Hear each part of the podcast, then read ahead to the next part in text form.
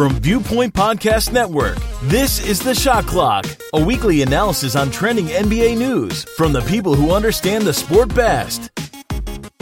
And moving on, we will move on to the Eastern Conference, uh, where the Cavs may have lost Kevin Love and J.R. Smith for only two games. Um, are the Cavs still the favorite to win the East? Yeah, I think they are still the favourites to win the East. I mean, you've still got LeBron. I mean, Kyrie's still playing at an exceptional level. I mean, I, I kind of worried about Kyrie coming into this season. You know, how would he would how would he fit in?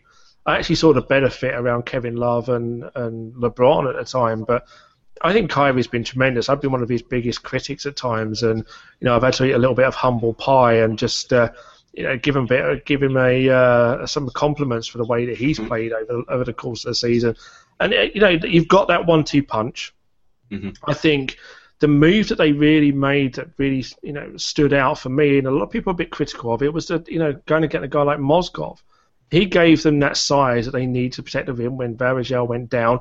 You know, people tell me, well, you know, you've given up a couple of draft picks here, but in the grand scheme of things, when you're building these superstar teams, draft picks at times really don't make that much difference because you still make things work. All you need are ring chasers or guys that went to pick up the vet minimum to come and play on these teams, like a James Jones, like you know Mike Miller or whoever else they're going to bring in. So getting a guy like Mozgov in was was a very good move. I mean, Shumpert and obviously J.R. Smith are coming as well. They're going to be without J.R. Smith, but from a point of view, if it had been Chicago I was sitting there thinking, as a Bulls fan, I would rather J.R. Smith be out there than Iman Shumpert because yeah. Shumpert poses a lot more issues for us. From a defensive standpoint, he's a more reliable shooter, whereas J.R. Smith is the kind of guy that can look very good one minute and then shoot you out of a game the next. I mean, who who doesn't remember the way he played for the New York Knicks against the Indiana Pacers in that playoff series a few years back? We basically shot them out in that series. And if you get that again, and he decides he's going to go you know, three point mad, but not actually knock them down, then he can actually do more damage than good. But LeBron and Kyrie are still going to carry this team. They're still going to be a team that's going to be favoured to go into Eastern Conference Finals. Atlanta are struggling against Brooklyn, which is one of the things I didn't see happening. Um, and are not playing as well as they were during the, December January period when they were just seems like they were unbeatable. Um, Cleveland have got to be the favourites of coming out of the East. I think obviously that their difficult game is going to be whoever they play in the Western Conference, but I think they're still the team to beat in the East, and outside of Golden State, they're probably still the team to beat in the NBA. Yeah, um, I think first off, I want to say that I think that the JR uh, suspension was outrageous. I think he should have gotten at least five.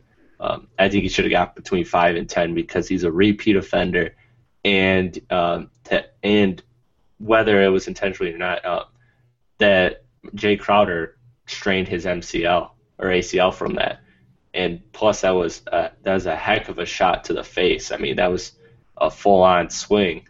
So I think he definitely should have been suspended more. But anyways, in terms of uh, the loss of J.R. Smith and Kevin Love, Kevin Love is dramatic. Uh, is a dramatic loss for them, but I still think they're making it out of the East because the only team I see challenging them is Chicago, and Chicago can push them maybe six at the max. They're too inconsistent. Um, I I just I don't see anybody. I don't see Atlanta, especially especially because they're not healthy. One, I've never been a believer of them uh, throughout the entire season. I kept saying, you know, they got to prove it in the playoffs. They got they got to do it in the playoffs, and the fact that they struggled to Brooklyn um, shows that I don't think that they're ready for the Cavs, and the Cavs will annihilate them or the Wizards in their stagnant offense. And so I think the only team that could pose a threat to them is Chicago, and I think Chicago will force them maybe six at the. Uh, I mean, yeah, I'm I'm gonna go with six. I think that I think that Derrick Rose will have two special nights, and that'll get them that'll get them a W each night, and I still think they they walk to the NBA Finals. Yeah, I, I still think they walked to the NBA Finals. I want to go back to like your J.R. Smith point. I mean, I, I tweeted out straight after it happened. I felt it would be a two-game suspension. I didn't think they'll get anything more than that. Um, really? The thing is, I know that we start looking at injuries that take place off of what players do, but there is no professional league that takes a look and that looks and says, right, okay, well, that guy's received that injury, therefore we should hand out a stiffer penalty that is yeah. more in line with the injury it's caused. That's never happened. It's never going to happen.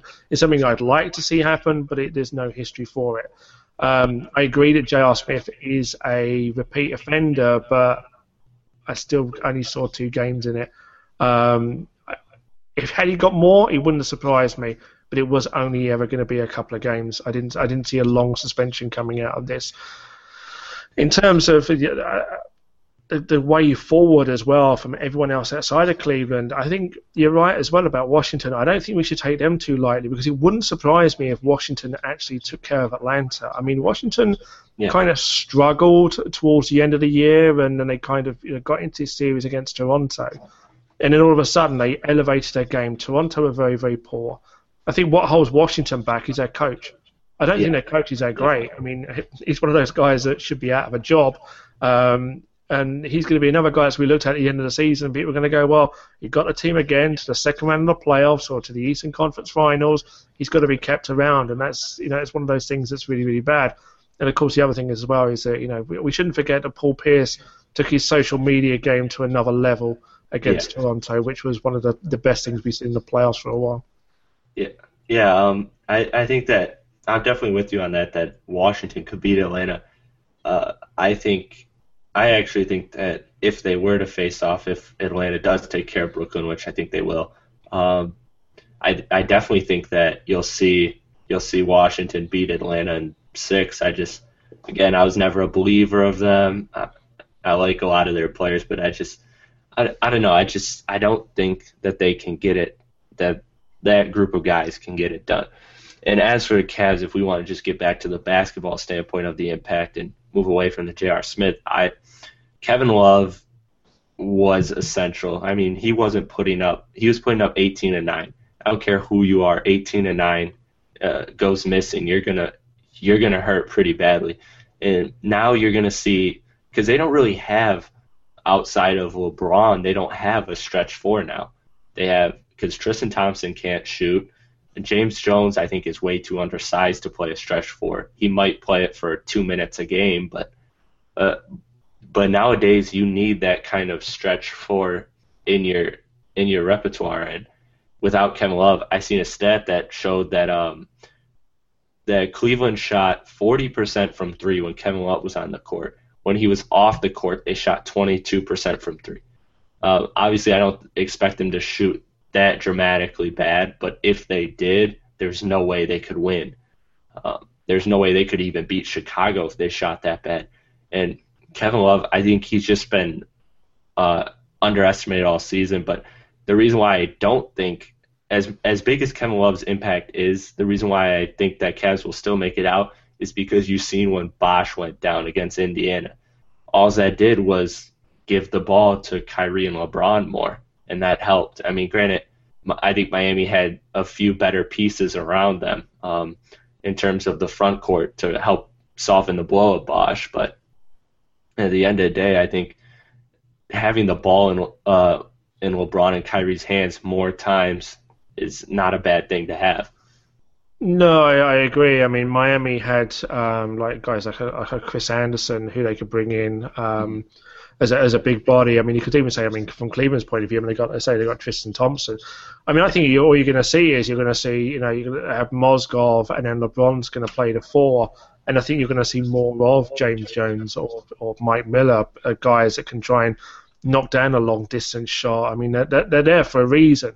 Yeah. They may not have played uh, various parts of the season, but I mean, James Jones has always been one of those guys that LeBron's liked to have around. He was, you know, they you know, go back to the Miami days.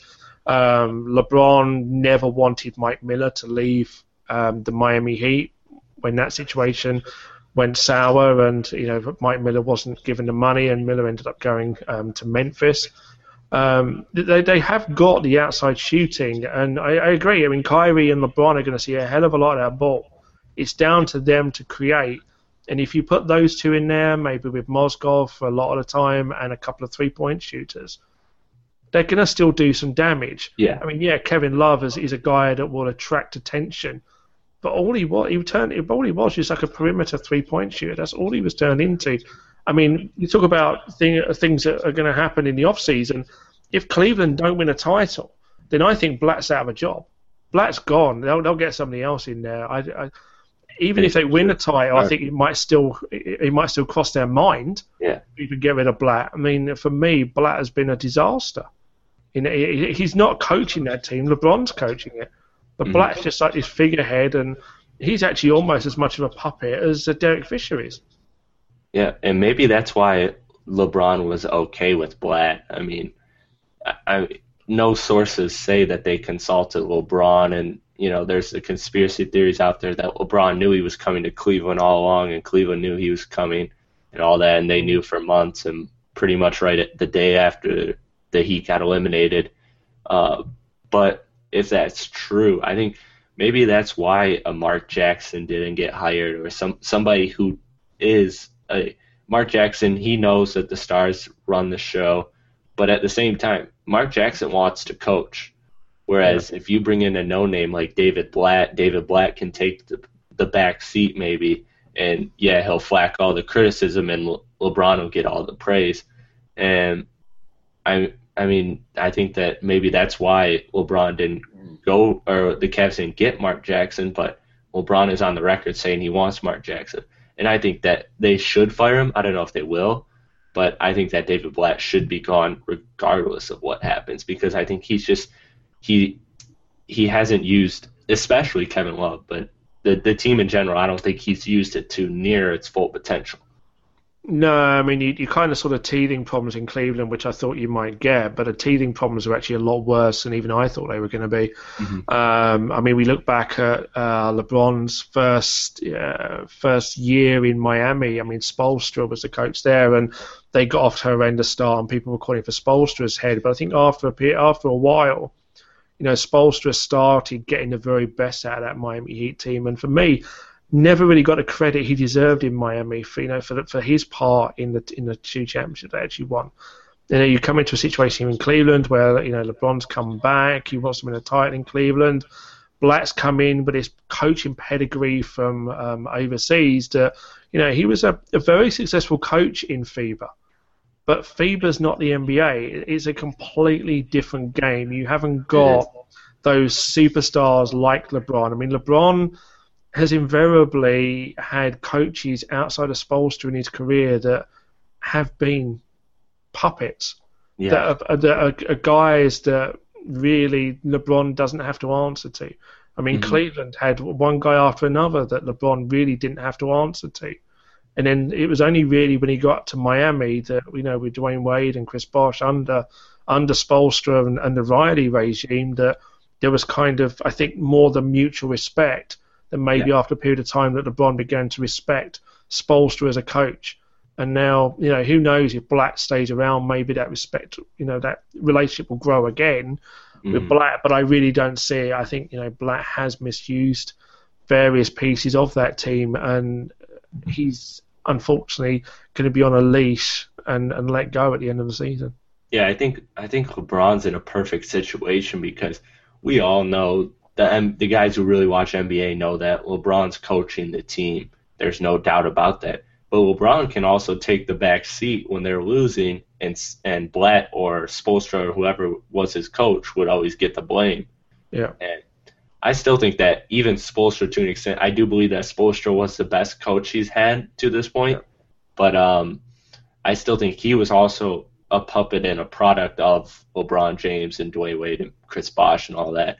Um, I think he's a decent coach. I think he's a solid coach. I think he's a coach who deserves a job. But I think that LeBron, um, LeBron, you're right. I mean, every coach he's had, Mike Brown, uh, Mike Brown. Who else am I thinking? Yeah, Mike Brown, Spoelstra, and Blatt. That's all he's had, right? Yeah, I mean, he had I think Brown on a, on a couple of occasions. Um, the thing is, I mean, as I said, it's, this goes back again. I mean, Spoelstra's unfortunately not getting maybe as much credit as he deserves. I think it's been unfortunate in a way because of the situation. Not to sidetrack to Miami for a minute, but yeah. Miami had a season this year where you lose LeBron. Chris Bosh was having a really good season, and then Bosh then gets hurt, and then Wade's obviously on the downside of his career. You, re- I mean, Miami didn't make the playoffs. I mean, one of the big benefits of that was a was a Brooklyn Nets team and a Boston Celtics team. They took advantage of the fact that Paul George and Chris Bosh got injured and made playoff runs this year. Um, and you didn't really get a chance to really, I don't think, see what a, what a very good coach Spoelstra is. I I rate him, I actually rate him quite highly as a coach. Okay. Um, there are I've spoken to guys within the Miami organization, and they're very high on Spoelstra. Um, and he's a guy that's going to be around there for a fair length of time now. Whereas you think, you know, when LeBron first went there, I mean, everyone was calling, everyone in the media was calling for Spoelstra's head. Everyone yeah. fully expected for Spoelstra to go, and Pat Riley would be the kind of guy that would just come in and walk back in and, and coach that team. And I said, I think I said a lot about Spoelstra is that he rode that storm, even with Riley looking over him.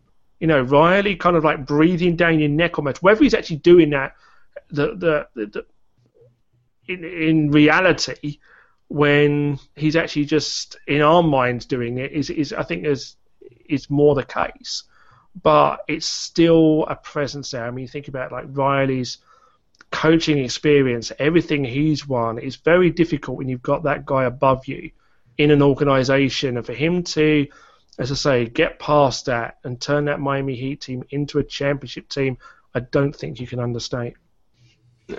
So, um, yeah, and now that we got a little bit off track with uh, the coaching, but uh, yeah, overall, so we both still think that the Cavs walk to the finals and yeah. that uh, there, there's really not much of a threat.